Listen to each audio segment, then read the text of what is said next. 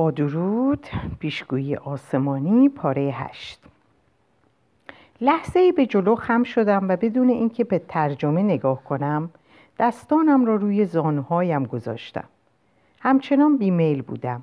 وقایع دو روز گذشته اشتیاق مرا فرو نشانده بودند و به همین دلیل ترجیح می دادم در مورد بازگشت به ایالات متحده فکر کنم. سپس از لابلای درختان دیدم که کشیش جوان برخاست و به آرامی به نقطه دیگری که در فاصله بیست فوتی آنجا قرار داشت رفت و سپس دوباره به طرف من برگشت و نشست. خیلی دلم می‌خواست بدانم چه می‌کند. فکر کردم شاید کاری را انجام می‌دهد که در کتیبه گفته شده است. به صفحه نخست نگاه کردم و مشغول خواندن شدم. این بصیرت مفهومی جدید از چیزی که سالها آگاهی عرفانی خوانده می‌شد ارائه می‌داد. طی دهه های آخر قرن بیستم این آگاهی همگان این آگاهی همگانی خواهد شد و به عنوان روش زندگی که در نهایت به آن خواهیم رسید پذیرفته خواهد شد. راهی که به وسیله بیشتر عرفا در هر مذهبی طی شده است. برای بسیاری از افراد این آگاهی به صورت مفهومی ذهنی باقی میماند. مفهومی که فقط مورد بحث و بررسی قرار گرفته است اما برای شمار رو به افزایشی از افراد بشر این آگاهی به صورت تجربه حقیقی در می آید چرا که این اشخاص در طول زندگی خود بارقه یا تصویر آنی این موقعیت ذهنی را می بینند. کتیبه بیان می کرد که این بینش به کشمکش های بشر در روی زمین خاتمه می دهد زیرا بشر در می که منبع دیگری برای کسب انرژی وجود دارد و ما در نهایت می آموزیم که هر زمان که بخواهیم می توانیم با این منبع ارتباط برقرار کنیم. دیگر ادامه ندادم. دوباره به کشیش جوان نگاه کردم. چشمانش کاملا باز بود و به نظر می رسید که مستقیم به من نگاه می کند با وجود اینکه به طور دقیق صورت او را نمی دیدم سر تکان دادم. با تعجب دیدم که او هم این کار را کرد و به آرامی لبخند زد. سپس ایستاد و از طرف چپ من به سمت یکی از خانه ها رفت. همچنان که از حیات میگذشت تا وارد خانه شود او را تحت نظر داشتم ولی او دیگر نگاه هم نکرد. از پشت سر صدای پا شنیدم. برگشتم و سانچز را دیدم که از کلیسا خارج شد و لبخند زنان به طرف من آمد. زیاد طول نکشید. دوست داری قسمت های دیگر این محل را ببینی؟ بله. به محوطه ای که آن کشیش جوان چند دقیقه پیش آنجا بود اشاره کردم و گفتم راجع به آنجا برایم توضیح بده. بیا به اونجا بریم. همانطور که از حیات میگذشتیم سانچز به من گفت که این محل حدود 400 سال قدمت دارد و به وسیله یک مبلغ استثنایی اسپانیولی ساخته شده است. او معتقد بود برای اینکه سرخپوستان محلی مسیحی شوند نباید از زور و سلاح استفاده کرد بلکه باید آنان را قلبا به این کار تشویق نمود. نظریه او موثر افتاد. این کشیش به علت موفقیت در کارش و نیز به علت دورافتادگی این محل همواره در انجام و ارائه کار خود تنها مانده بود. سانچز گفت ما نیز روش او در یافتن حقایق از طریق جستجوی درونی و معنوی را ادامه می دهیم. محوطه نشستن چشمانداز بکری داشت. محوطه نشستن چشمانداز بکری داشت. حدود دیویس متر مربع از آن جنگل انبوه مرتب شده بود. در میان بوته ها و گل های ریز درختان راهی قرار داشت که از سنگ های ریز رودخانه‌ای پوشیده شده بود. همانند حیات در اینجا هم گیاهان به فاصله منظمی از هم رویده بودند که شکل بینظیر آنها را زیباتر جلوه می‌داد. برای نشستن کجا را دوست داری؟ به اطراف نگاه کردم. مقابل ما مکانهای مرتبی وجود داشت. جاهای دنجی که هر کدام به نوبه خود فوقالعاده به نظر می رسیدن. در اطراف هر کدام فضای بازی بود که توسط گیاه فضای بازی بود که توسط گیاهان زیبا صخره ها و درختان گوناگون احاطه شده بود. یکی از محوطه ها که کشیش جوان آنجا نشسته بود در طرف چپ قرار گرفته بود و چینه های سنگی بیشتری داشت.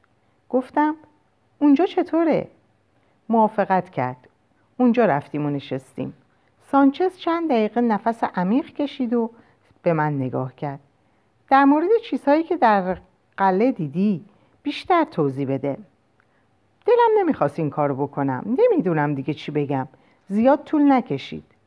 با حالتی عبوس به من نگاه کرد و گفت فقط به خاطر اینکه تو ترسیده بودی این احساس از بین رفت. اما اهمیت اون از بین نمیره و احتمالا دوباره می‌توان آن را به دست آورد. شاید اما برای من خیلی مشکله در حالی که یه عده می‌خوان منو بکشند روی احساس ارتباط با عالم هستی تمرکز کنم. خندید و با صمیمیت به من نگاه کرد. پرسیدم تو کتیبه را در این محل خانده ای؟ بله ما به دیگران میآموزیم که چگونه تجربه ای رو که تو در قلعه به دست آوردی کسب کنند. دوست نداری اون احساس رو دوباره داشته باشی؟ صدایی که از حیات به گوش رسید صحبت ما را قطع کرد. کیشیشی او را صدا می‌زد. سانچز معذرت خواست و به حیات رفت تا با او صحبت کند. تکیه دادم و به گیاهان و صخره های نزدیک نگریستم. به آرامی نگاهم را متمرکز کردم. اطراف نزدیکترین بوته به وضوح نوری را می دیدم. سعی کردم اطراف صخره ها هم آن را ببینم ولی نتوانستم. متوجه شدم که سانچز به طرف من برمیگردد. باید مدتی تو را تنها بگذارم و برای شرکت در جلسه به شهر بروم شاید بتونم راجع به دوستانت اطلاعی کسب کنم یا حداقل راهی مطمئن برای بازگشت تو به آمریکا پیدا کنم. بسیار خوب. امروز برمیگردی؟ فکر نمی کنم. بیشتر احتمال میدم که فردا صبح برگردم. فکر می‌کنم قیافم نگران شده بود چون سانچز نزدیکتر اومد. دستش روی شونم گذاشت و گفت نگران نباش تو اینجا در امانی. فکر کن در خانه خودت هستی و اطرافت نگاه کن. از صحبت با کشیش ها خوشت خواهد اومد. اما بدان حضور, بدان حضور ادهی متناسب با میزان پیشرفتشان در این زمینه ها برایت خوشایندتر خواهد بود. سر تکان دادم. لبخند زد. پشت کلیسا رفت و سوار اتومبیلی کهنه شد که من پیش از آن ندیده بودم. پس از چند بار استارت زدن عاقبت روشن شد. از پشت کلیسا وارد جاده شد و به سمت قلعه رفت. چند ساعتی در محوطه نشستن, در محوطه نشستن ماندم و سعی کردم افکارم را متمرکز کنم. نمی‌دانستم مارجوری حالش خوب است یا نه اما ویل فرار کرده بود. چندین بار صحنه کشته شدن دوست جنسن را به خاطر آوردم اما آن خاطره را از ذهنم زدودم و سعی کردم آرام باشم. نزدیک ظهر چند کشیش را دیدم که ظروف غذا را روی میز دراز وسط حیات میچیدند. پس از اینکه کارشان تمام شد تعداد زیادی کشیش آمدند و غذا را در های خود کشیدند و به طور پراکنده روی نیمکت ها نشستند و مشغول خوردن شدند. اکثر آنان با رضایت به یکدیگر لبخند می‌زدند ولی حرف زیادی بینشان رد و بدل نمی‌شد. یکی از آنان به من نگاه کرد و با اشاره مرا به خوردن دعوت نمود. دعوتش را پذیرفتم. به انتهای حیات رفتم و بشقابم را پر از ذرت و لوبیا کردم. به نظر می رسید همگی از حضور من متعجب هستند ولی هیچ کس با من صحبت نکرد. چند بار درباره غذا اظهار نظر کردم اما آنان فقط با لبخند و حرکات معدبانه پاسخ دادند. هر وقت مستقیما به چشمانشان نگاه می کردم چشمانشان را به زیر می دوختن. به تنهایی روی یکی از نیمکت ها نشستم و مشغول خوردن شدم. سبزی ها و لوبیاها بی نمک بودند اما ادویه گیاهی به آن زده بودند. وقتی ناهار تمام شد و کشیش ها هایشان را روی میز گذاشتند کشیش دیگری از کلیسا بیرون آمد و با عجله بشخابی برداشت تا غذا بکشد. وقتی بشخابش را پر کرد دنبال جایی برای نشستن گشت تا اینکه نگاهمان به هم خیره شد. لبخند زد. من او را شناختم. همان کشیشی بود که از محوطه نشستن به من لبخند زده بود. من هم لبخند زدم. به طرف من آمد و با انگلیسی دست و پا, انگلیسی دست و پا شکسته ای شروع به صحبت کرد. اشکالی نداره اینجا روی نیمکت پیش شما بشینم؟ نه خواهش می‌کنم. نشست و آهسته شروع به خوردن کرد.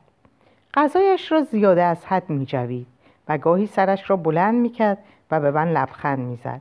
کوتاه قد و ریزندام بود.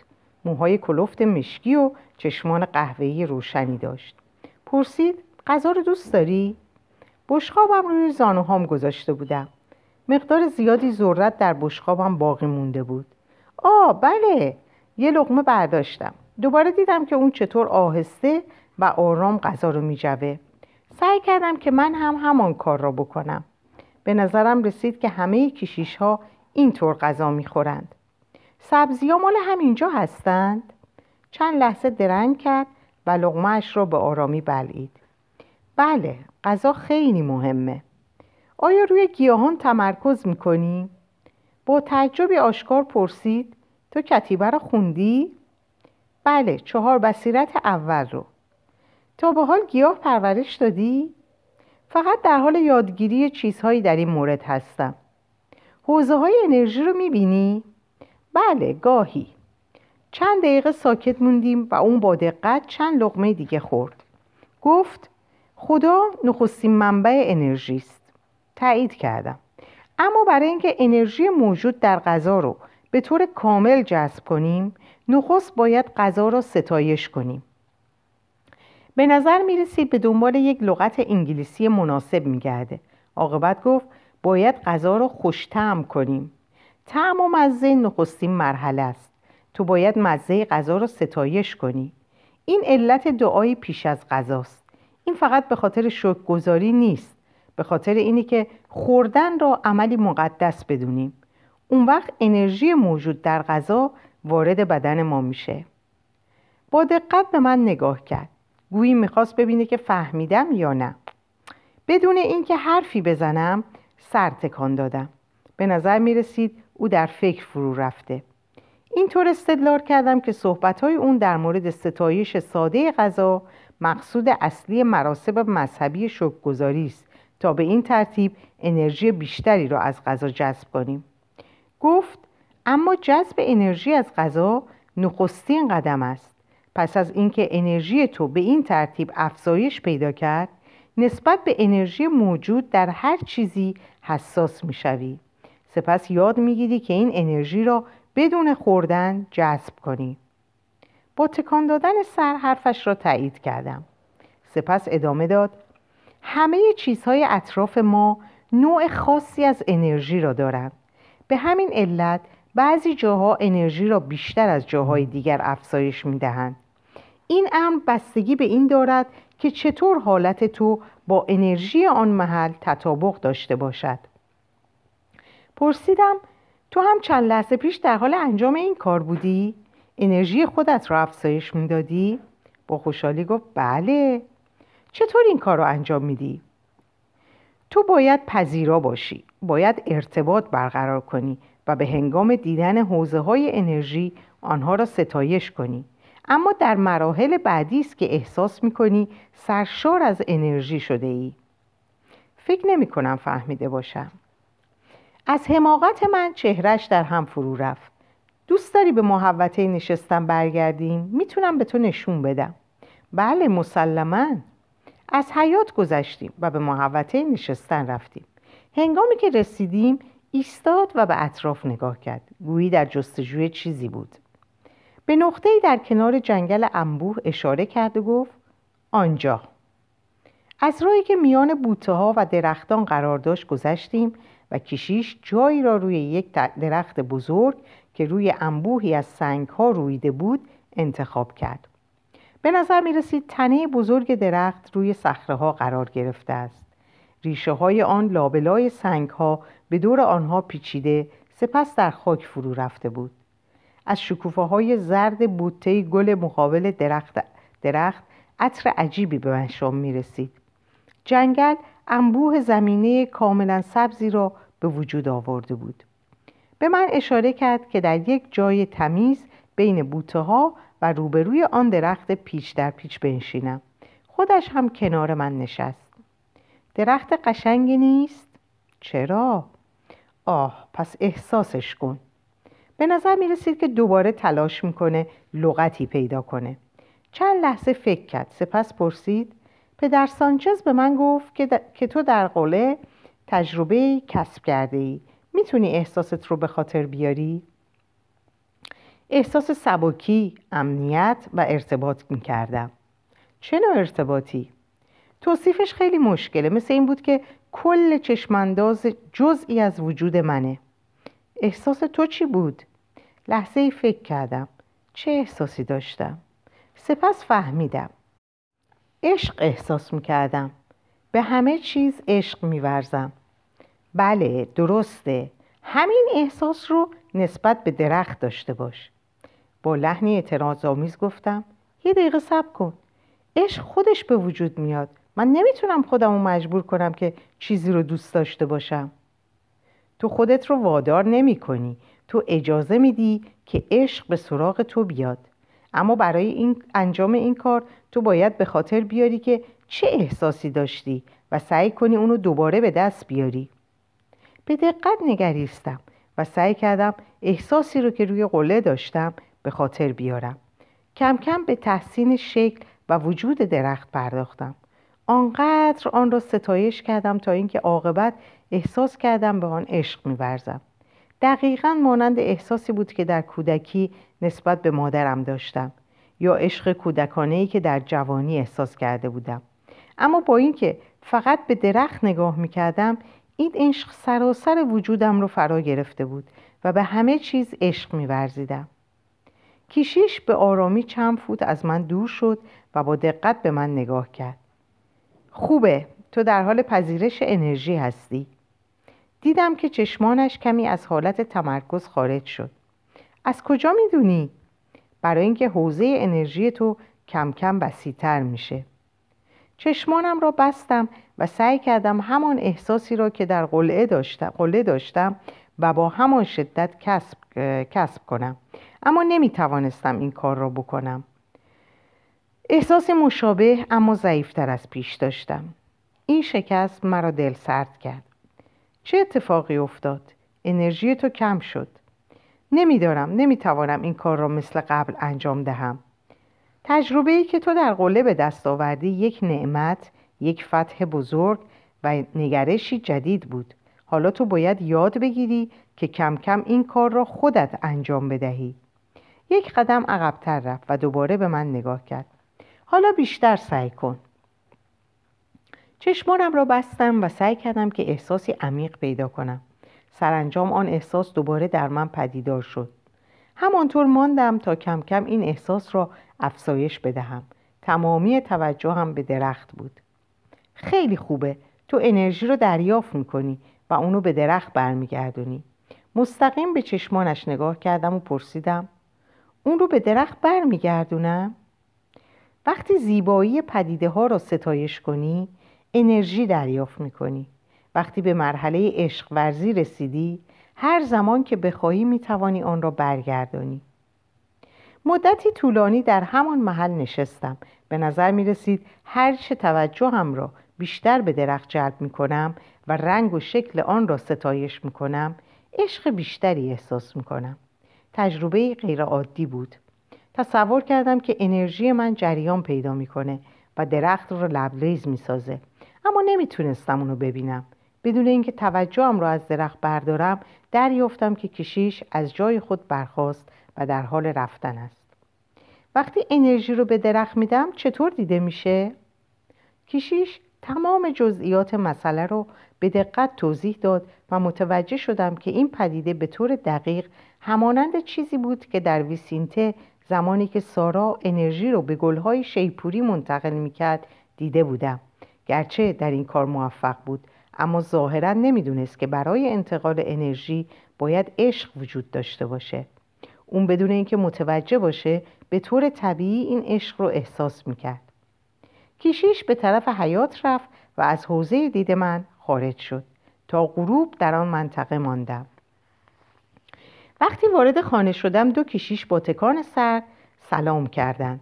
آتشی پر سر صدا سرمای شبانه را از بین می برد و چراغهای نفتی اتاق را روشن کرده بود. بوی خوب سوپ سبزی یا شاید سوپ گوجه فرنگی به مشام می رسید. روی میز کاسهی سرامیکی کاسه سرامیکی چند قاشق و بشقابی با چهار تکه نان قرار داشت. یکی از کشیشها برگشت و بدون اینکه به من نگاه کند رفت و دیگری در حالی که پایین را نگاه می‌کرد به قابلامه بزرگی که روی آتش بود اشاره کرد. دسته ملاقه از زیر در قابلمه بیرون آمده بود. وقتی قابلمه را دیدم پرسید چیز دیگه ای لازم دارید؟ فکر نمی کنم متشکرم. سر تکان داد بیرون رفت و مرا تنها گذاشت. در قابلمه را برداشتم. سوپ گوجه فرنگی بود. از بوی اون معلوم بود که خوشمزه و مغذیه. چند ملاقه پر در کاسه ریختم و سر میز نشستم. سپس قسمتی از کتیبه را که سانچز به من داده بود از جیبم درآوردم و کنار کاسه هم گذاشتم تا بخوانم. اما سوپ آنقدر خوشمزه بود که من تمام حواسم متوجه خوردن شد. پس از اتمام تمام شدن غذا بشخابم را در ظرفی بزرگ گذاشتم و تا زمانی که آتش فروکش کرد به آن خیره شدم. گویی هیپنوتیزم شده بودم. سپس چراغها را خاموش کردم و خوابیدم. صبح روز بعد هنگام طلوع خورشید بیدار شدم. کاملا سر حال بودم. مه صبحگاهی حیات را فرا گرفته بود. برخواستم و چند چوب روی زغالها گذاشتم و آنقدر فوت کردم تا آتش روشن شد. می‌خواستم آشپزخانه را پیدا کنم تا غذا بخورم اما صدای اتومبیل سانچز به گوشم رسید. بیرون رفتم. سانچز در حالی که کوله پشتی در یک دست و چند بسته دیگر در دست دیگرش گرفته بود از پشت کلیسا به این طرف آمد. در حالی که اشاره می‌کرد تا پشت سرش وارد خانه شوم گفت خبرهایی برایت دارم. چند کشیش دیگر کیک های ذرت خوراک جو و میوه خشک آوردند. سانچز با آنها سلام و احوال پرسی کرد. سپس کنار من سر میز نشست. کشیش های دیگر با عجله رفتند. من در جلسه بعضی از کشیشان مجمع جنوبی شرکت کردم. در مورد کتیبه و رفتار خشن دولت در این زمینه صحبت کردیم.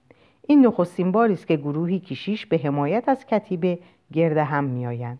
ما گفتگوی خودمان را آغاز کرده بودیم که یکی از نمایندگان دولت در زد و خواست وارد شود. سپس لحظه مکس کرد. برای خودش غذا کشید و چند لقمه را به آرامی جوید و سپس آنها را قورت داد و ادامه داد. نماینده به ما اطمینان داد که هدف دولت فقط حذف کتیبه از گزند بهره برداری خارجیان است. او گفت که تمام اهالی پرو که نسخه های کتیبه را در دست دارند باید مجوز داشته باشند و اظهار کرد که توجه و اهمیت ما به موضوع را درک می کند اما خواست از قانون تبعیت کنیم و نسخه های خودمان را تحویل دهیم. و به ما قول داد که نسخه های دولتی به زودی چاپ می شوند و به سرعت در دسترس ما قرار می گیرند. شما نسخه ها رو تحویل دادید؟ البته که نه چند دقیقه هر دو مشغول خوردن شدیم سعی کردم هر لقمه را چندی بار بجوم تا مزه آن را ستایش کنم ما در مورد خشونت در کیولا سوار کردیم و او گفت که این عکس عملی ضروری در مقابل مردی به نام جنسن است که بیشتر افراد او مسلح و خارجی هستند.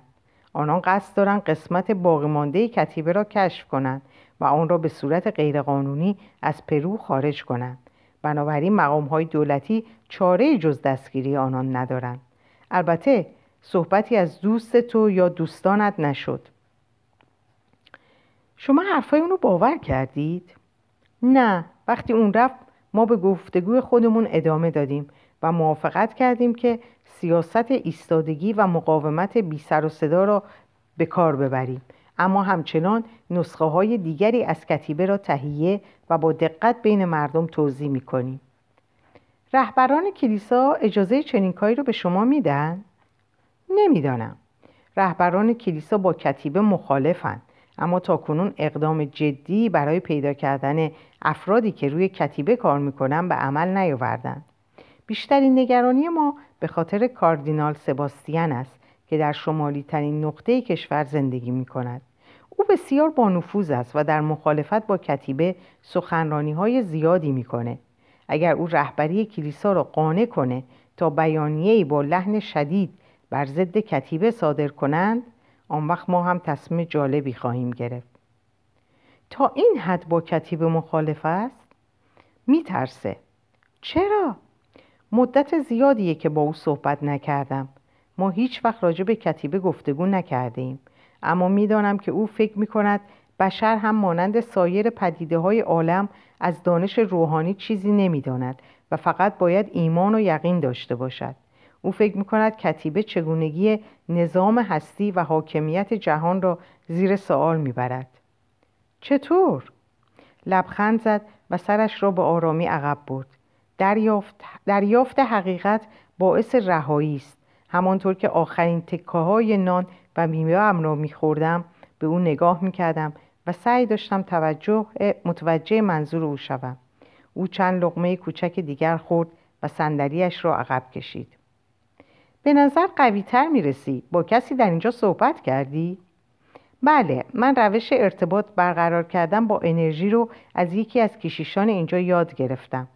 من نام او رو نپرسیدم. دیروز صبح که ما در حیات صحبت می‌کردیم اون در محوطه نشسته بود. یادتون میاد؟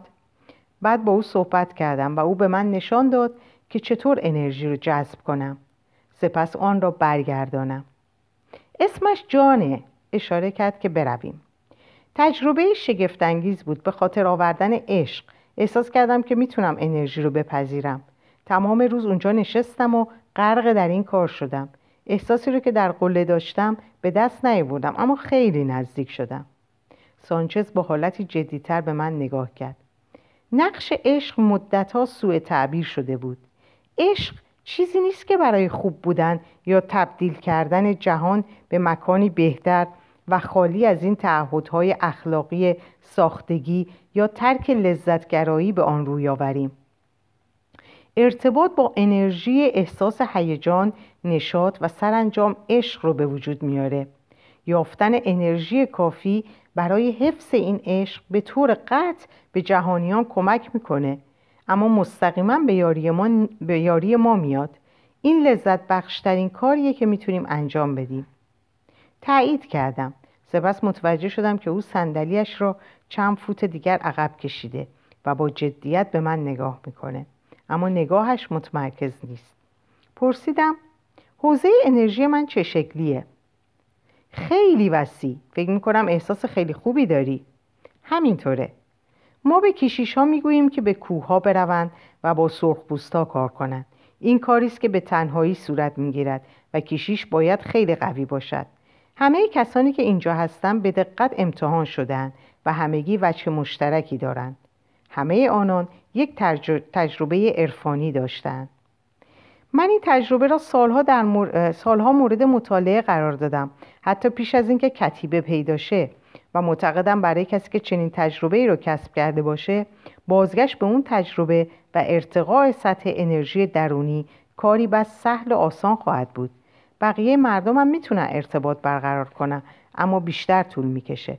فکر می‌کنم یاد گرفتی که چگونه خاطرهای پر... پرقدرت یک تجربه بازسازی اون رو تحصیل می‌کنه و سپس کم کم دوباره اون احساس رو به وجود میاد اون احساس به وجود میاد حوزه انرژی شخص هنگام وقوع این امر چه شکلیه؟ به طرف بیرون توسعه پیدا می‌کنه و رنگش کم کم عوض میشه چه رنگی؟ به طور معمول از شیری به سبز و آبی تغییر می‌کنه اما مسئله اصلی اینه که انرژی گسترش پیدا می‌کنه. به عنوان مثال به هنگام کسب تجربه عرفانی روی قله انرژی تو خارج و به سرعت به عالم هستی وارد شد. در اصل تو ارتباط برقرار کردی و انرژی رو از کل هستی به سمت خود کشیدی. سپس انرژی تو افزایش پیدا کرد و همه چیز و همه جا رو در بر گرفت. احساس خودت رو به خاطر میاری؟ بله احساس می‌کردم کل جهان هستی بدن منه و من فقط سر اون هستم یا شاید به طور دقیقتر چشمای اون هستم. بله و در اون لحظه حوزه انرژی تو و جهان هستی یکی بود عالم هستی بدن تو بود. از اون لحظه خاطره عجیبی دارم. به نظر می رسید که به خاطر میارم این بدن بزرگتر یعنی جهان هستی چطور تکامل پیدا, پیدا کرده. من اونجا بودم و دیدم که نخستین ستاره ها از ذرات هیدروژن به وجود اومدن و سپس دیدم که چطور در نسل های بعد پدیده پیچیده تری به نام خورشید به وجود اومد فقط خود پدیده رو نمی‌دیدم بلکه اونو به صورت جنبش ساده انرژی می‌دیدم که به طور منظم سطوح پیچیده بالاتر رو به وجود می آورد. سپس حیات آغاز شد و در سیر تکاملی خود به نقطه رسید که بشر پا به عرصه حضور گذاشت. ناگهان ساکت شدم و او متوجه تغییر حالت من شد. چی شده؟ با وجود آمدن بشر خاطره تکامل متوقف شد. احساس کردم ماجرا ادامه داره اما نمی‌تونستم دقیق اونو درک کنم. مسلمه که ماجرا ادامه داره. بشر تکامل عالم هستی رو به سوی خود به سوی پدیده های پیچیده که در سطوح بالاتر و بالاتری نوسان می‌کنن سوق میده. چطور؟ لبخند زد اما پاسخی نداد. بگذار بعد راجع به این مسئله صحبت کنیم. باید چیزهایی رو بررسی کنم. حدود یک ساعت دیگه تو رو می‌بینم. سر تکان دادم. سیبی برداشت و بیرون رفت. پشت سر او بی هدف بیرون اومدم. سپس به یاد نسخه بصیرت پنجم افتادم که زیر تخت خواب بود. برگشتم و اون رو برداشتم. پیش از اون به جنگلی که سانچز رو برای نخستین بار در آنجا دیده دیدم فکر کرده بودم. حتی با وجود خستگی و وحشت متوجه زیبایی فوقالعاده اونجا شده بودم. بنابراین از راهی که به طرف غرب می‌رفت سرازیر شدم تا اینکه به آن نقطه رسیدم. سپس به تنهایی اونجا نشستم. به درختی تکیه دادم ذهنم رو از افکار مختلف پاک کردم و چند دقیقه به اطراف نگریستم صبح خنک و دلانگیزی بود و من به شاخه های بالای سرم که باد اونها رو به حرکت در می آورد نگاه می کردم. با چند نفس عمیق تازگی و تراوت هوا رو احساس کردم. وقتی باد آرومتر شد نسخه کتیبه رو در وردم و مشغول خواندن بقیه آن شدم. در همین حال صدای اتومبیلی به گوشم رسید. کنار درخت دراز کشیدم و سعی کردم مسیر حرکت اون رو تشخیص بدم. صدا از طرف کلیسا بود. وقتی نزدیک شد اتومبیل کهنه سانچز رو دیدم. خودش رانندگی می‌کرد. همونطور که به طرف من میومد گفت فکر می‌کردم اینجا باشی. سوار شو. باید بریم. در حالی که سوار می‌شدم پرسیدم چه اتفاقی افتاده؟ به طرف جاده اصلی رفت. یکی از کشیشان گروه من گفت که شنیده مقامهای دولتی در شهر هستند و در مورد من و اقامتگاه مبلغها سوالهایی کردند. فکر می‌کنی چی می‌خوان؟ با قاطعیت به من نگاه کرد. نمی‌دونم فقط می‌دونم مثل گذشته ما رو راحت نمی‌ذارن. فکر کردم برای احتیاط بهتره به کوهستان نزدیک از دوستان من بریم. کشیشی به نام پدر کارول که نزدیک ماچو پیکو پیچ ماچو پیکچو زندگی می‌کنه. ما اونجا در اما خواهیم بود و می‌تونیم وضعیت رو بهتر, بهتر بررسی کنیم. در هر صورت من می‌خوام تو ماچو پیچکو رو ببینی. ناگهان مشکوک شدم. شاید اون قرار گذاشته بود منو به جایی ببره و تحویل بده. تصمیم گرفتم با احتیاط عمل کنم و تا زمانی که مطمئن نشدم حواسم رو به طور کامل جمع کنم. تو تمام ترجمه رو خوندی؟ بیشترشو. راجع به تکامل بشر سوال کرده بودی. اون قسمت رو تموم کردی؟ نه. نگاهش رو از جاده برگرفت و با جدیت به من نگاه کرد. وانمود کردم که متوجه نشدم.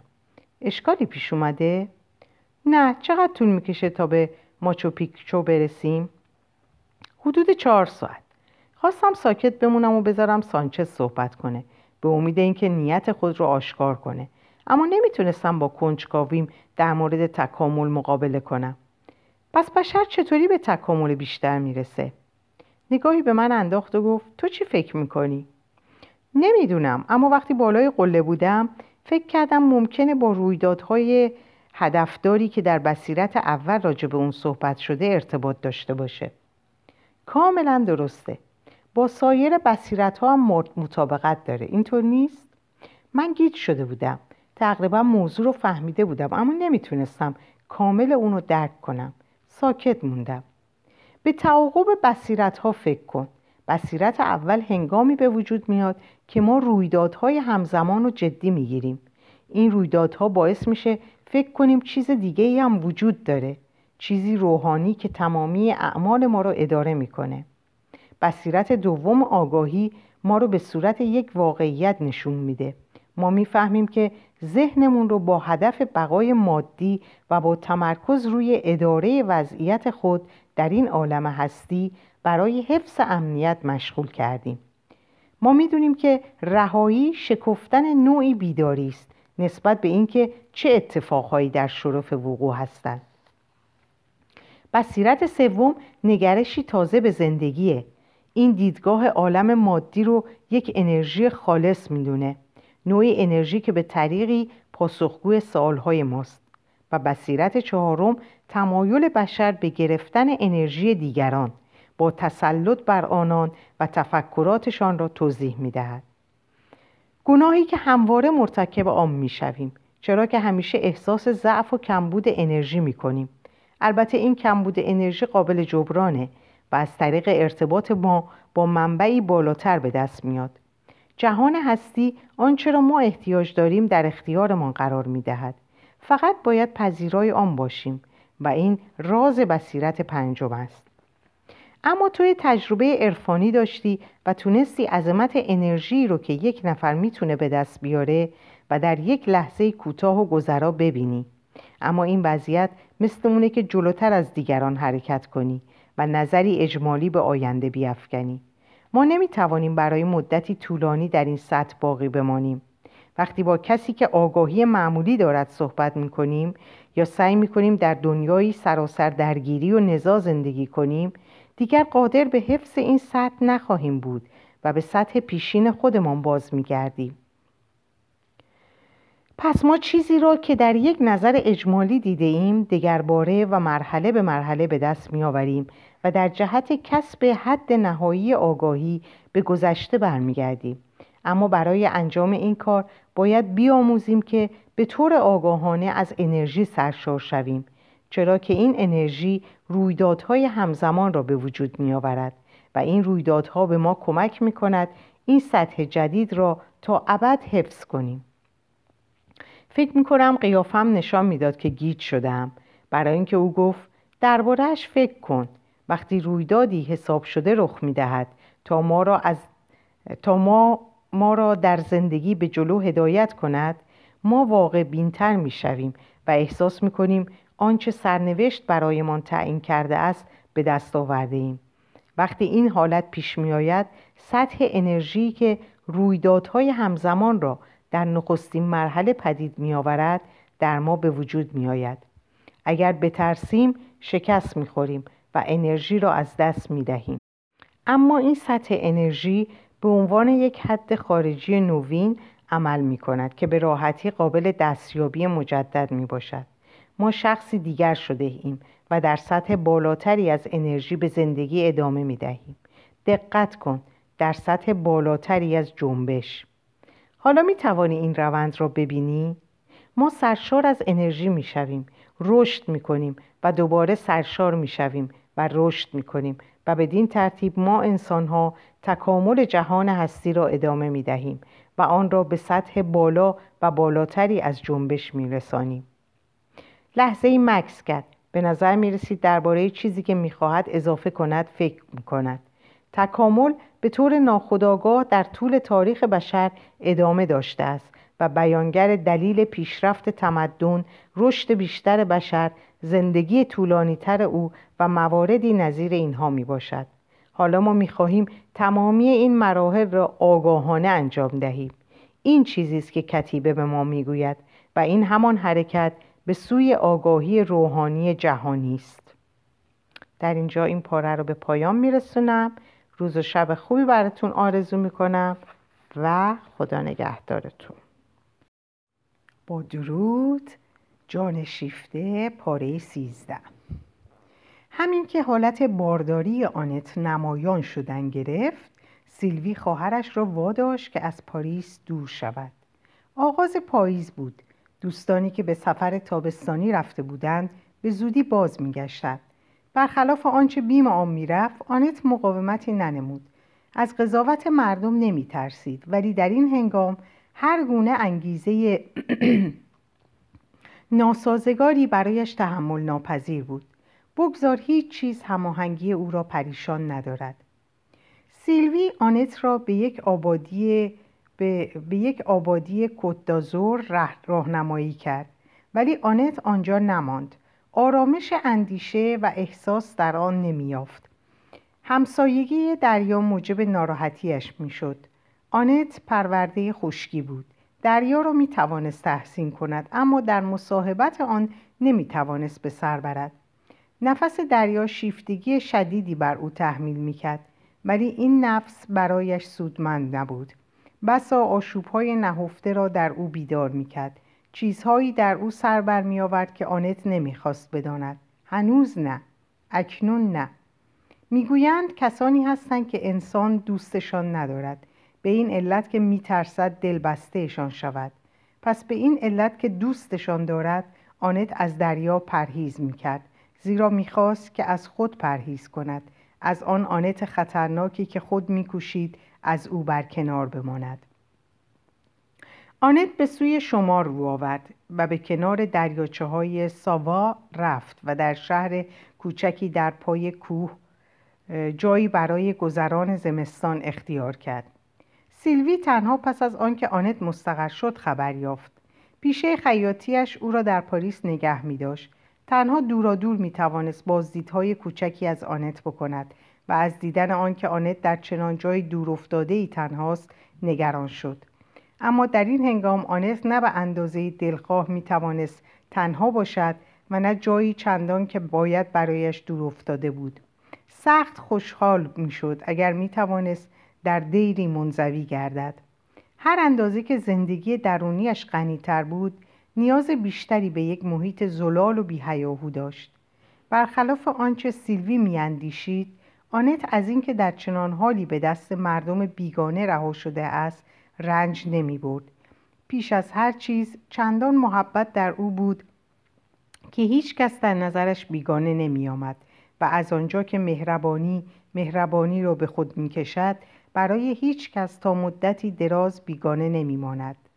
نه از آن رو که مردم آن ناحیه که چندان کنجکاو نبودند پروای شناختن او را داشته باشند سلامی به هم می‌دادند و به هنگام گذار از آستانه در خانه یا از فراز پرچین چند کلام صمیمانه با هم رد و بدل می کردند. خوشی یکدیگر را خواستار بودند اما بیشک به وقت نیاز نمی بایست چندان هم روی این نیکخواهی ها حساب کرد گرچه خود همین در روزهای عادی بسیار است. روزگار سبکتر میگذرد. آنت این نیکخواهی بیتفاوت مردم ناشناس را که آسودهش میگذاشتند بیشتر خوش داشت تا مراقبت های مستبدانه خیشاوندان و دوستان که به خود حق می‌دهند قیومت سنگینی درباره ما اعمال کنند. نیمه های نوامبر آنت کنار پنجره نشسته بود و همچنان که چیز میدوخ برف تازه را روی چمنها و درختان کلاهگی برف روی چمنها و درختان کلاهگیس به سر مینگریست. اما نگاهش هر از چندی به نامه‌ای می‌رفت که از ازدواج روژه بریسو با دختری از محافل سیاست پیشه پاریس خبر می‌داد و آنت این دختر را میشناخت. روژه وقت را به هدر نداده بود. خانم های بریسو که از گریز آنت دلازرده بودند با شتاب پیش از آنکه داستان شکست پسرشان به دهنها بیفتد عروسی دیگر به راه عروسی دیگری به راه انداخته بودند و روژه نیز از قصه که داشت بر انتخابش سهه گذاشته بود. آنت نمی توانست تعجب کند نه گله ای داشته باشد. حتی میکوشید فکر کند که برای این روژه بینوا خوشحال هم هست. با این همه این خبر بیش از آنچه دلش می‌خواست منقلبش می‌کرد. آن همه خاطرات که در جان و تنش به احتضار می آمد و باز این اندک که روژه در پیکرش براندیخته بود. در متن سایه های زمیر آشوب های گذشته به جنب و جوش می افتاد. نه نه آنت اجازه نمی دهد که آنها سر برارند آنت در برابر تبهای گذشته احساس بیزاری می کند هر آنچه رنگ شهوت دارد خستش می دارد بیزاری، سرکشی و نیز آن بدخواهی. این بار آنت به دام پی می برد. باستاب کینه اجدادی ماده در حق نری که با, ر... با بارورش کرده است. آنت میدوخت میدوخت می‌خواست فراموش کند. بسا اوقات که عصبی بود و می‌دید که ابر خطرناکی در افق پیش میآید به کار این درمان دردها روی می آورد. چیز می و اندیشه هایش چنان که می باید نظم و ترتیب می آفد. آن روز هم اندیشهش نظم یافت. پس از نیم ساعت کوشش گنگ نگرانیش محو شد. لبخندش باز آمد. آنت سرش را که روی کار خم شده بود بلند کرد. چشمان آرام یافتش را نشان داد و گفت بگذار همین باشد. آفتاب روی برف میخندید. آنت کار را از دست نهاد و رخت پوشید تا بیرون برود.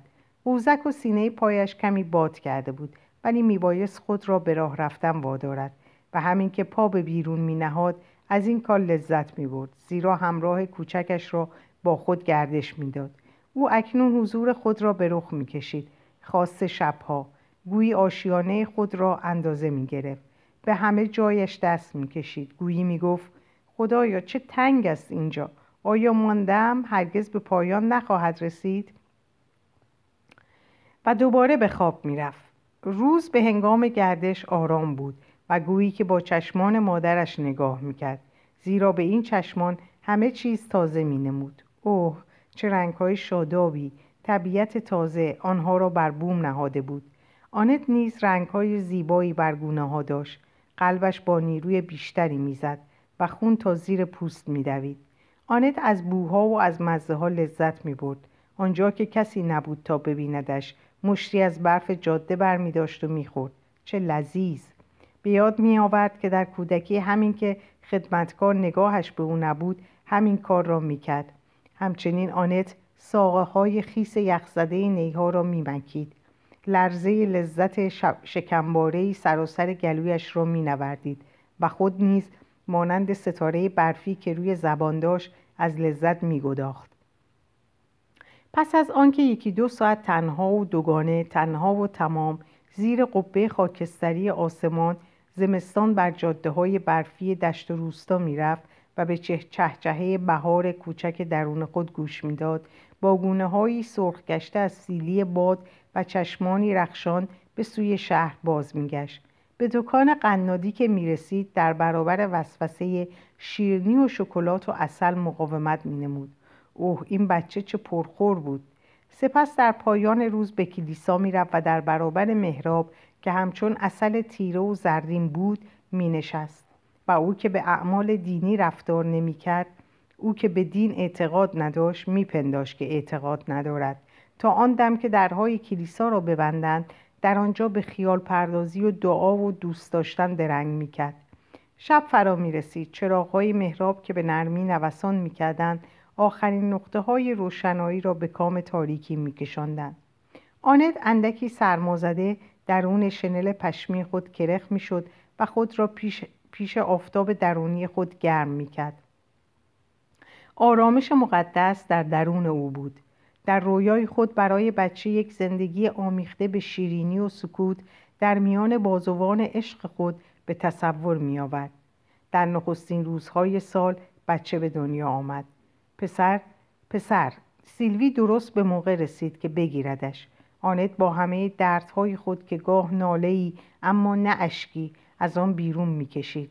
در عین علاقمندی و توجه و اندکی سرخوردگی از این در شگفت بود که بیشتر تماشاگر حادثه است تا پدیدارنده آن.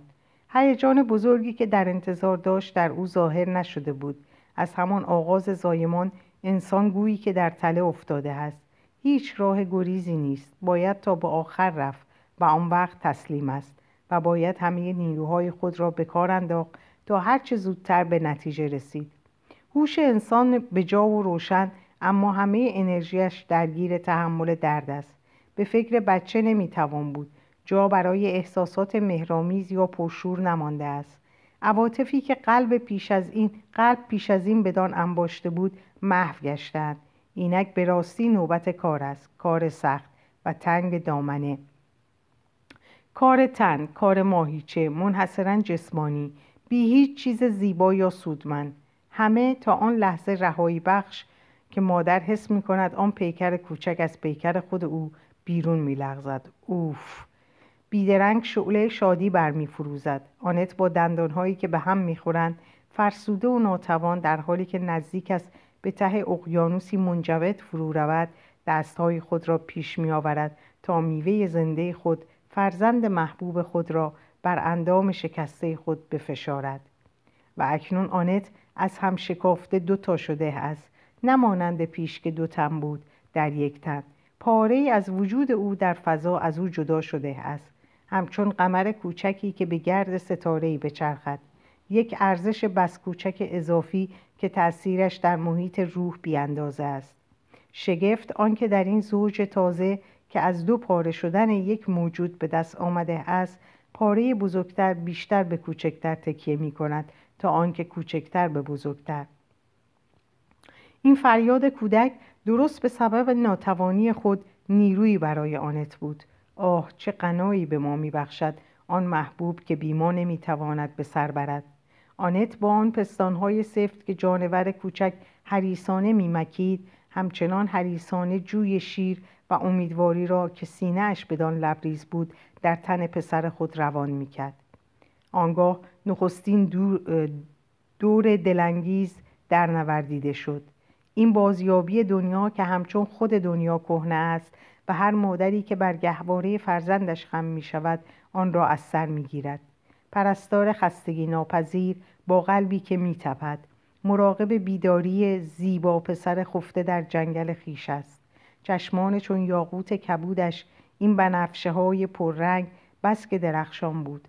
آنت خود را در آن می‌دید و چه می‌دید این نگاه نامشخص و بیکران به سان چشم بزرگ آسمان که نمی‌توان دانست توهی است یا ژرف ولی در فروغ نیلگون دایره خیش جهان را در چنگ دارد و چه سایه های ناگهان که ابرهای درد خشمهای نهفته و صداهای ناشناخته که معلوم نیست از کجا آمده اند بر این آینه, پا آینه پاک میافکنند. از کجا؟ از گذشته من یا آینده تو؟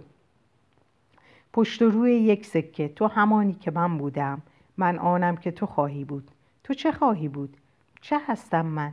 آنت خود را در چشمان اسفنکس, اسفنکس که خود می جست و با نگریستن در این وجدان که ساعت به ساعت از مفاق برمی آمد آنت بیان که خود بداند زایش بشریت را در این از نو به سر می برد مارک کوچولو پنجره های خود را یک یک به روی جهان می گشود.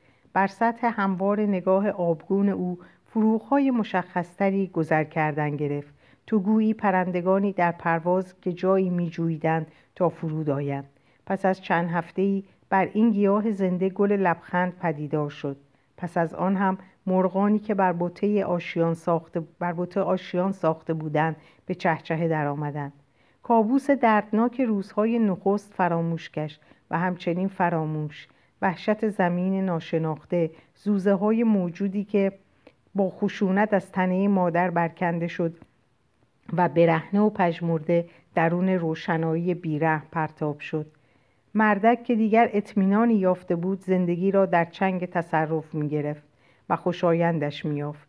زندگی را کشف می کرد می سود حریسانه می مزید با دهان با چشم و با پا و دست و سرنگ و تعمه خود را با صداهایی که شگفت زده از نیلبک هنجرش برمی آورد جشن می گرفت و آوازش باز تعمه دیگری برای او بود گوش به سرود خود می‌داد ولی لذتی که از آن می برد به پای خوشی مادرش نمی رسید آنت مست می شد این آوای نازک جویباران دلش را آب می کرد حتی فریادهای زیر این ساز زنده با لذتی دلنشین پرده گوشش را میدرید. نازنینم بلند فریاد بکش. زندگیت را اعلام کن. و بچه خود را با چنان نیرویی اعلامش می‌کرد که دیگر نیازی به تشویق نداشت. فریادهایی از همه رنگ شادی، خشم، هوس. آنت این مادر تازه کار و مربی ناشی همه چیز را در او دلانگیز میافت نیروی آن که در برابر فریادهای مستبدانش مقاومت کند نداشت. حاضر بود ده بار در شب بیدار شود و یک بار صدای گریه بچه را نشنود. و از بامداد تا شام میگذاشت که زالوی حدیث او را بمکد. حال بچه از آن بهتر نمی‌شد اما تندرستی خود او سخت لطمه می‌دید. سیلوی بار دیگر که در بهار از خواهرش دیدار کرد لاغرش یافت و نگران شد. آنت همچنان همان شادی و خوشنودی را از خود نشان می‌داد ولی اظهار آن کمی در او تبالود گشته بود. به یک کلمه محبت آمیز اشک به چشمانش می نشست اقرار کرد که به اندازه کافی نمی خوابد نمی‌داند چگونه از دیگران یاری بخواهد. در برابر دشواری های عملی که از جهت پرستاری بچه یا مراقبت از تندرستیش پیش می آید خود را بی دست و پا می بیند. آنت در ضمن گفتن این نکات در ضمن گفتن این نکات وانمود می کرد که ناز نازرنگی خود را به ریشخند می گیرد ولی آن اعتماد دلنشین آغازین در او فروش فروکش کرده بود. از این در شگرف بود که می‌دید به آن نیرومندی که تصور می‌کرد نیست. او که هرگز بیمار نشده بود حدی برای نیروهای خود نمیشناخت و گمان می‌کرد که می‌تواند بی حساب مصرف کند.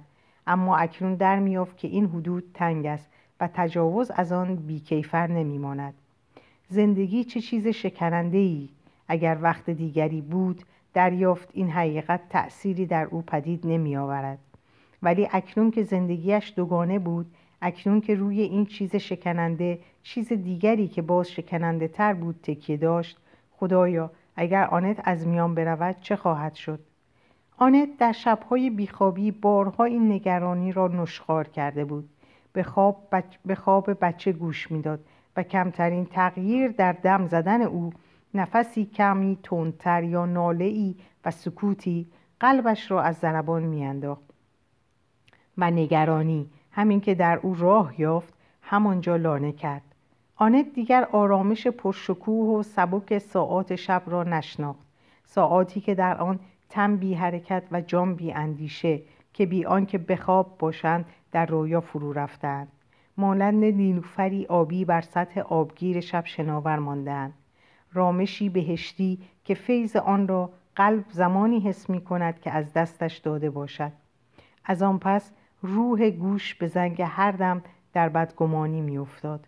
حتی در آنچه مطمئنتر می نماید لرزشی نهفته است سیلوی فریب ظاهر را نخوری. نخورد در لبخند دلیرانه آنت که بر ناتوانی خود میخندید سرگشتگی جسمی او را دریافت و آن نیاز نزدیک شدن به گله که در حیوان است. حکم کرد که آنت میباید گوشه عزلت خود را ترک گوید و در مسافت چند ساعتی پاریس در یک خانه روستایی مستقر شود. تا بی آنکه خبر بازگشتش به دهانها بیفتد سیلوی بتواند تقریبا هر روز او را ببیند. آنت برای برگشتن اشکالی پیش نکشید اما میبایست روک و راست به خانه خود در پاریس برگردد.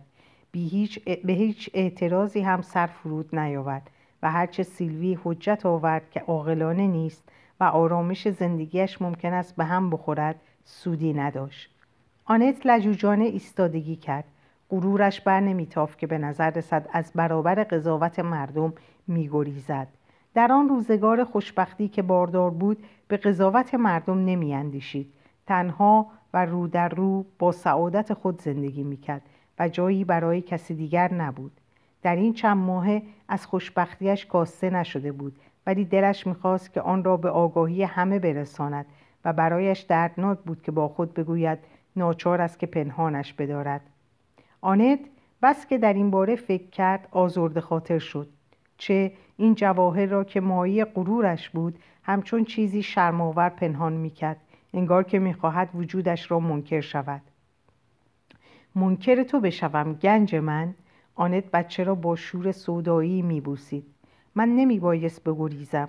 میبایست تو را از همان روز اول به همه تحمیل کنم. ولی پنهانکاری دیگر بس. تو را نشان می‌دهم و می‌گویم بچه قشنگم را ببینید. شما مادرهای دیگر همچو بچه ای ندارید ها؟ آنت به پاریس بازگشت و در آنجا مستقر شد.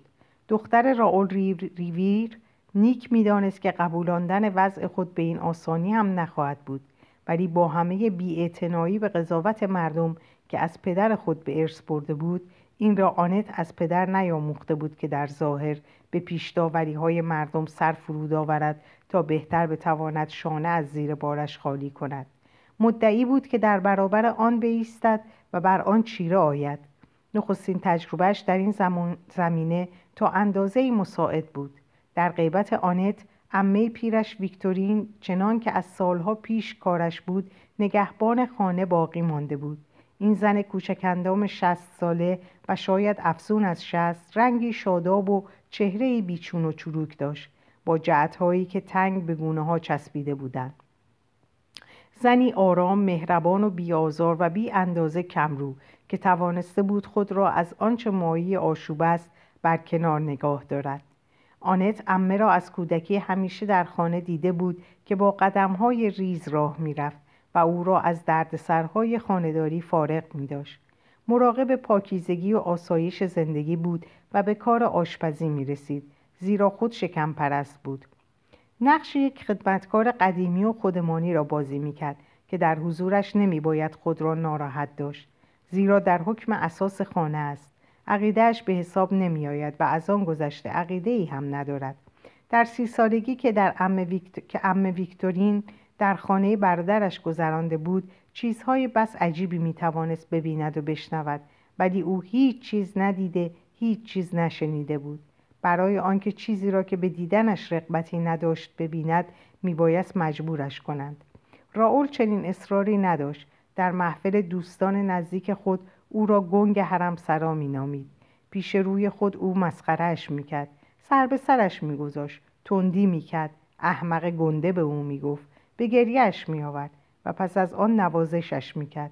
بوسه های پرصدا به هر دو گونهش می‌داد و میگذاشت که نازش را بکشد و مانند یک پسر گنده تر, گنده تر و خشکش کند. او از برادرش خاطره مردی بسیار خوشقلب و از آن بالاتر خاطره مردی مقدس داشت و این می‌توانست او را در گورش کلی بخنداند. هرچند که برای کسی مانند راول ریویر که دوستدار خستگی ناپذیر نعمتهای روی زمین بود دنیای زیر زمین میبایست چیزی بس پردردسر باشد. برای آنت دشوار نبود که در چشمان ام ویکتورین تصویری به همین خوبی از خود به جا بگذارد. آنت گذشته از خانه پرستشی را هم به پرستشی را هم که گربه پیر خانواده در حق صاحب خانه داشت به ارث برده بود. تنها کاری که میبایست بکند این که با پندارهای او در نیفتد و آنت این در افتادن را تا مدتی دراز به تعویق انداخت. او امه را از ماجرا بیخبر نگه داشته بود. برای دوری از پاریس تندرستی خود و شوق سفر را بهانه آورده بود. و با آنکه این همه کمتر باور کردنی بود چنین مینه بود که امه باورش داشته است. امه کنجکاو نبود و از خبرهایی که می‌توانست آشفتش دارد میترسید با این همه چاره نبود که سرانجام اطلاع یابد. پس از آمدن بچه سیلوی بر عهده گرفت که امه را با خبر کند. زن بیچاره از آن پاک به حیرت افتاد. سخت به زحمت توانست دریابد که کار از چه قرار است. چه هرگز چنین چیزی را به تصور هم نیاورده بود. سراسیمه وار نامهای به آنت نوشت. چنان گنگ و سربسته که آنت می توانست گمان برد که این امه است که زاییده است. آری جوانان رحم نمی شناسند آنت به بهترین زبانی که داشت دلداریش داد. سیلوی یقین داشت که خانم پیر از آن خانه خواهد رفت. ولی اندیشه بیرون رفتن از خانه آخرین چیزی بود که می توانست از خاطر ام ویکتورین بگذرد. از اینکه بگذریم اندیشش در آشوب سردرگمی دست و پا می‌زد. به هیچ, به هیچ رو از وی بر نمی آمد که راهی نشان دهد. خود او را یکی دیگر می بایست راهنمایی کند. از او جز آهناله کاری ساخته نبود اما آهناله از او دیده نشد و چون به هر حال باید زندگی کرد سرانجام دریافت که خدا خواسته است با این مصیبت آنت را به آزمایش بگذارد و با غیبت برادرزاده که دوریش این حادثه ناخوشایند را در فاصله نگه می داشت دیگر بدان کم کم خو می گرفت. ولی ناگهان آنت اعلام کرد که برمیگردد. آنت به هنگام ورود به خانه منقلب بود. سیلوی به پیشواز او به ایستگاه راه آهن رفته بود. اما ویکتوری نتوانست بدین کار تن دهد. وقتی هم که باز شدن در خانه را شنید با شتاب نیمی از پله ها را که پایین آمده بود دوباره بالا رفت. به اتاق خود دوید و در به روی خود بست. آنت او را در آنجا اشک ریزان یافت. امه همچنان که میبوسیدش تکرار می‌کرد. دخترک بیچارم آخر چطور؟ چطور؟ آنت که خود بیش از آنچه می‌خواست دچار آشوب بود سر و روی مطمئن به خود داد و تند و خندان گفت وقت داریم که حرفش رو بزنیم. فعلا بریم شام بخوریم. خانم پیر گذاشت که از اتاق بیرونش ببرند. اما همچنان اشک میریخت. آنت می‌گفت امه جانم گریه نباید کرد. امه در تلاش بود تا آنچه را که دلش می‌خواست بگوید. به یاد آورد یک خروار گفتنی داشت. آه و ناله سرزنش پرسش تعجب. ولی از این خروار حرف نتوانست چیزی بر زبان آرد. جز آههای بلند صدایی از اون بیرون نمی آمد آنت یک سر او را پیش بچه برد که با پیکر کوچک نرم و گوشتالیش گوشتالویش سر به یک سو خم شده مانند فرشتگان خوابیده بود. امه سخت به وجد افتاد. دستها را به هم جفت کرد و قلب پیر کلفتش بیدرنگ با رئیس تازه خانه قرار خدمتگذاری تازه امضا کرد. از آن ساعت او با جوانی بازیافتهی خود را با جوانی بازیافتهی خود را به گردونه خدای کوچک بست. گاه گاه به یاد می آورد که هرچه باشد این بچه مایه رسوایی است. آنگاه باز دچار سراسیمگی می‌شد. آنت که با خاطره به ظاهر آسوده حرف می‌زد از گوشه چشم مراقب آن چهره پیر مهربان بود که به اندوه کشیده می‌شد. می‌پرسید ببینم باز چی شده ها؟ خب باید ساخت. بار دیگر امه آه و ناله سردرگم خود را آغاز می‌کرد. آنت آهسته بر دستهایش می‌زد و می‌گفت خب بله بله ولی آخر ببینم چه دلت می‌خواهد. می‌خواهد که پسرک عزیزمان را از ما بگیرند. آنت با تکیه فریبندهش بر زمیر مان خوب می‌دانست چه می‌کند. امه با روحیه خرافیش دستپاچه می‌شد و اعتراض می‌کرد. این حرف نزن آنت خطرناکه. نه تو چطور می‌تونی همچی حرفی بزنی؟ پس تو هم این قیافه رو نگی. حالا که بچهمون اینجا هست حالا که اومده در آغوشمون دیگه چه می‌تونیم بکنیم؟ از این بهتر چه می‌توان کرد که دوستش بداریم و خوشحال باشیم؟ امه می‌توانست جواب دهد. درست ولی برای چه آمده است؟ امه دیگر نیروی آن که چنین آرزو کند نداشت. با این همه اخلاق چنین اقتضا می‌کرد و مردم و مذهب و آبرو و آرامش خاطر. شاید به ویژه آرامش خاطر.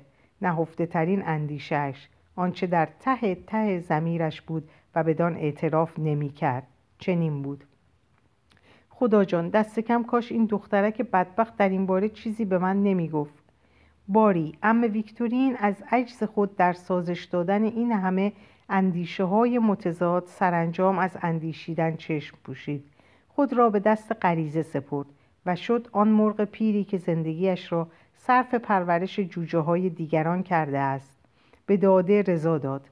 ولی این هم به صورتی نگذشت که آنت از آن خیلی خوشحال باشد. پاره دستاوردها هست که بیش از آن که سودمند افتد مایه دردسر می شود. طولی نکشید که آشوبهای بیرون از طرق امه به درون خانه راه یافت. خانم ویکتورین پرچانه بود. و به آنچه همسایه ها درباره بازگشت برادرزادهاش می‌گفتند گوش فرا می‌داد. اشک ریزان دوان دوان می آمد و آن همه را برای آنت باز می گفت آنت به مهربانی با او تندی می کرد ولی دلش از این بگومگوهای احمقانه خال زنک ها کم و, کم و بیش به درد می آمد. اکنون هر وقت که پیرزن به خانه باز می گشت آنت لرزان از خود می پرسید باز چه دارد که برایم حکایت کند؟ آنت او را از سخن گفتن در این باره ممنوع ساخت. ولی پس از آنکه امه خاموشی گزید همان کمگویی ها و آهها و همان سر و روی غمزدهاش باز بدتر بود و از این قضاوت زهرناک مردم که آنت می‌خواست دربارهش خود را به ندانستن بزند اندوه خشمالود در دلش انباشته شد. آنت اگر عاقل می بود دست کم از درگیر شدن با آن پرهیز می‌کرد. ولی او سرزنده تر از آن بود که عاقل باشد. مردم تنها پس از آنکه از عاقل نبودن زیان ببینند عاقل می‌شوند.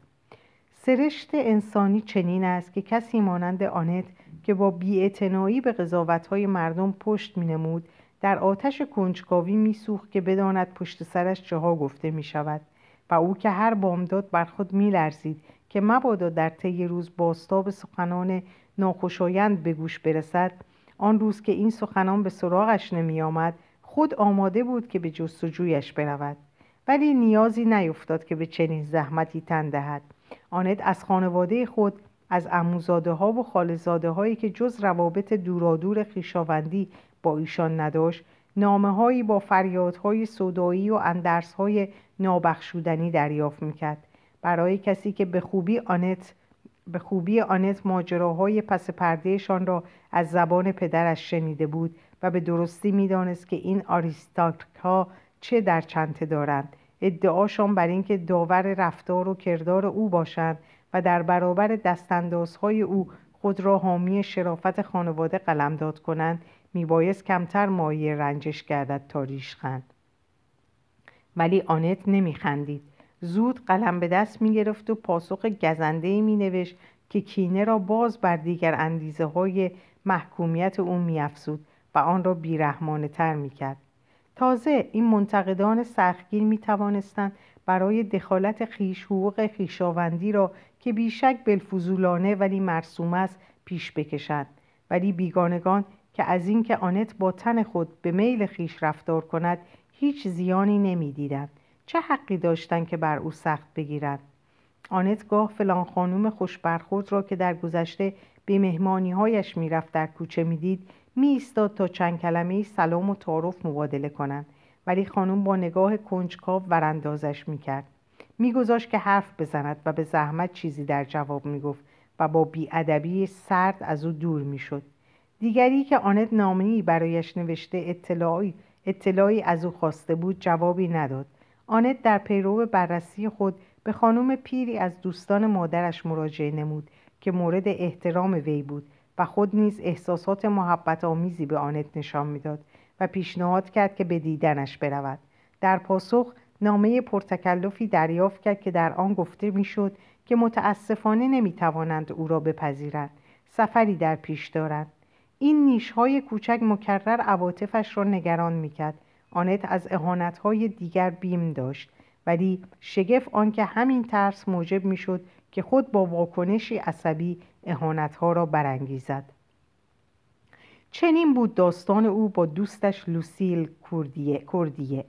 مدت ها بود که این دو زن, دو زن جوان با هم آشنا بودند در محافلی که در آن رفت آمد داشتند آنت با لوسیل بیشتر دمخور بود و بی آنکه خیلی با هم صمیمی باشند از دیدار هم خوشحال می شدن. آنت که از آنت از امش شنید که خواهر لوسیل به تازگی شوهر کرده است. او در این باره هیچ گونه خبری از لوسیل دریافت نکرده بود.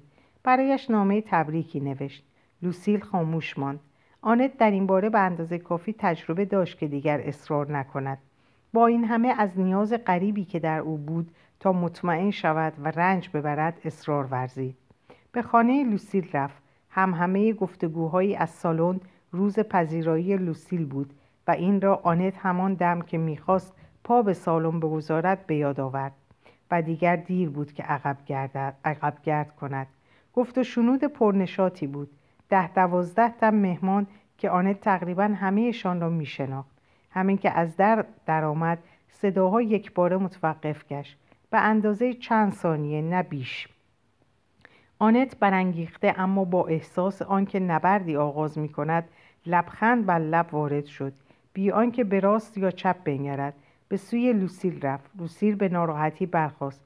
کوچکندام و موبور با چشمانی چین خورده نوازشگر و مهربان و زیرک رخساری چروکیده پوزش پوزه موشمانند دندانها اندکی جلو آمده. تیزهوش بود. بی تفاوت به مردم و به اندیشه ها هرچند که وانمود می‌کرد سودای اندیشه ها دارد و دوستدار مردم است. محتاط نه چندان راست و بیقش سست عنصر خواستار پسند خواستار پسند افتادن و سخت مشتاق آنکه میانش با هیچ کس به هم نخورد و دل همه را به دست آورد. تا آنجا که به او مربوط می‌شد رفتار آنت به هیچ رو آشفتش نکرده بود. بینی نکتیز کنجکاوش در کمین بود که از رسوایی ها تفریح کند. ماجرای آنت که او بیمعنیش میشمرد اگر از نظر معاشرت مایه ناراحتی نمی‌شد جز اینکه موجب خندهاش گردد تأثیری در او نداشت. وقتی که آنت برایش نوشت که به پاریس برگشته است لوسیان با خود گفته بود چه دردسری حالا من چی جواب بدم؟ نمی‌خواست آنت را برنجاند. همچنین به پیشواز این خطر هم نمی‌خواست برود که دربارهش بد قضاوت کنند. و چون جواب درستی نیافت آن را از امروز به فردا افکند. قصدش این بود که به دیدن آنت برود ولی بعدها چه شتابی در کار نبود بیان که مردم بدانند. و این مانع نمی‌شد که از آن آنت بد بگوید و پیش دیگران دم از رسوایی بزند. اما اکنون پیدا شدن ناگهانی آنت که این راستی و پررویی می‌خواست مجبورش می‌کرد که بیدرنگ انتخاب کند. دلتنگیش از آنت از اینکه چنین هنایی به دستش میگذاشت خیلی بیشتر از آن بود که چرا بچه آورده است. یکی که هیچ دوتا هم دوتا هم اگر میآورد خوشش باشد ولی مرا راحت بگذارد. لوسیان با فروغ نازک خشمی در نگاه که زود خاموش شد دستی را که آنت به سویش پیش آورده بود گرفت و به لبخند او, لبخند او با همان لبخند اصلینی که آنت می شناخت و در برابر فریبندگی نرم و نازک آن مقاومت ممکن نبود پاسخ داد و این دیری نکشید. چشمها در حرکت و گوشها در کمین. لوسیان در یک آن به تنز حاضران پی برد. در یک آن هم حالت چهرش یخ بست. پس از چند کلمه خوش آمد با تکلف گفتگوی قطع شده را از سر گرفت و همه با موافقتی نهفته بار دیگر به سخن درآمدند. آنت که از این گفت و شنود بیرون مانده بود حس کرد که او را از خود میرانند. ولی البته بدان تن در نداد. از ضعف نفس لوسیان خبر داشت. آنت با سلاح لبخند مغرور خیش در میان گروهی نشست که بی آنکه وانمود کنند که میبینندش گویی سخت سرگرم سخنان پوچ و پرنشات خیشند و نگاه آسودهش را روی حاضران گرداند. چشمها در برخورد با آن پلک به هم می‌زدند و خود را میدزدیدند. با این همه یک جفت چشم فرصت آن نیافت که بگریزد. با اندوه و خشم با نگاه آنت گلاویز ماند. آنت چهره پهن و با آب و رنگ ماری لویز دوبودرو دختر یک محضردار ثروتمند را که به یک قاضی شوهر کرده بود شناخت. خانوادهش از دیرباز با خانواده ریویر رابطه صمیمانه معاشرت همراه با بیزاری فطری داشتند. ماری لویز دوبودور مایهدارترین خصایل طبقه بورژوازی بزرگ را در پیکر درشت خود مجسم می ساخت. نظم درستکاری فقدان کنجکاوی نداشتن شفقت در دل و به ویژه در اندیشه همه صفات قانون پسند ایمان محکم زبانی توهی گشته از شک و اندیشه هر دو مانند گوشتی که بر پیشخان قصابی است و پرستش مالکیت همه نوع مالکیت خانوادهش داراییش میهنش دینش اخلاقش سنتهایش و انکارهایش. باری من یک شوشه و فشرده مانند ساختمان بلندی که راه بر آفتاب میبندد در کنار آن جایی برای خوم دیوجانس نیست. خانواده بودور از هیچ چیز آنقدر بدش نمی آمد که از استقلال هر نوع که بوده باشد مذهبی اخلاقی فکری سیاسی یا اجتماعی. یک بیزاری ذاتی آنها همه انواع استقلال را به یک چوب میراندند آنارشیسم بر زبانشان دشنام مشترکی بود که همه را در بر می گرفت. همیشه هم بوی این آنارشیسم را از خانواده ریویر می شنیدن. ماری لویز مانند دیگر بستگانش به غریزه به آنت بدگمان بود آن آزادی را که آنت در تربیت خود و در روزگار دختری از آن برخوردار بود بر او نمی بخشید. شاید هم این قضاوت ناخوشایند خالی از اندکی رشک نبود. تنها یک چیز, یک چیز آنان را از اظهار آن باز می داشت ثروتمندی خانواده ریویر. ثروت به احترام وامی دارد و خود از ستونهای نظم اجتماعی است. استوارترین ستون نظم اما به شرط آنکه پایش را که خانواده رسمی و قانونی است متزلزل نسازند. گرچه حامیان جامعه مراقبند در افتادن با, آن با آنان کار ساده ای نیست. آنت به اصول اساسی آسیب رسانده بود. سگ پاسبان بیدار شده بود. هرچند که خاموش بود چه سگ در مجالس او او نمی کند. اما نگاهش به جای او سخن می گفت. آنت در نگاه ماری لویز دوبودور نشانه تحقیر خشم، خشماگین دید. چشمانش با آسودگی در چشمان داور پروار دامن پروار خود نشست. و با سلامی مختصر و خودمانی که با سر به او کرد ناگزیرش ساخت که جواب بدهد. ماری لوئیس که از آن که نمی‌تواند از این دستور سرپیچی کند نزدیک بود خفه شود. سلام کرد و در همان حال به تلافی آن به تلافی آن با سختترین نگاه چشم خود در او نگریست. اما آنت با فراغ خاطر دیگر او را واگذاشته بود و چشمانش که گرد سالن میگشت بار دیگر به سوی لوسیان باز آمد. در اینجا قسمت رو به پایان میرسونم. براتون روز شب خوبی آرزو می‌کنم. خدا نگهدارتون.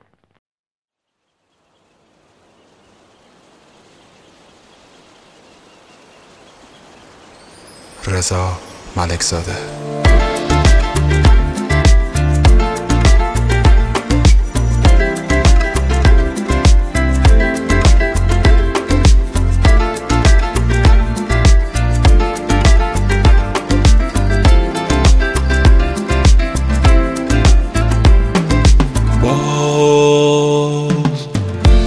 رهن روی ساحل.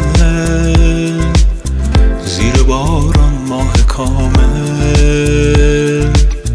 از غم زمان غافل. موج می‌زند آرام به پاید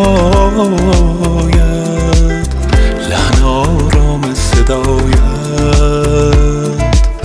مستم از حال و هوایت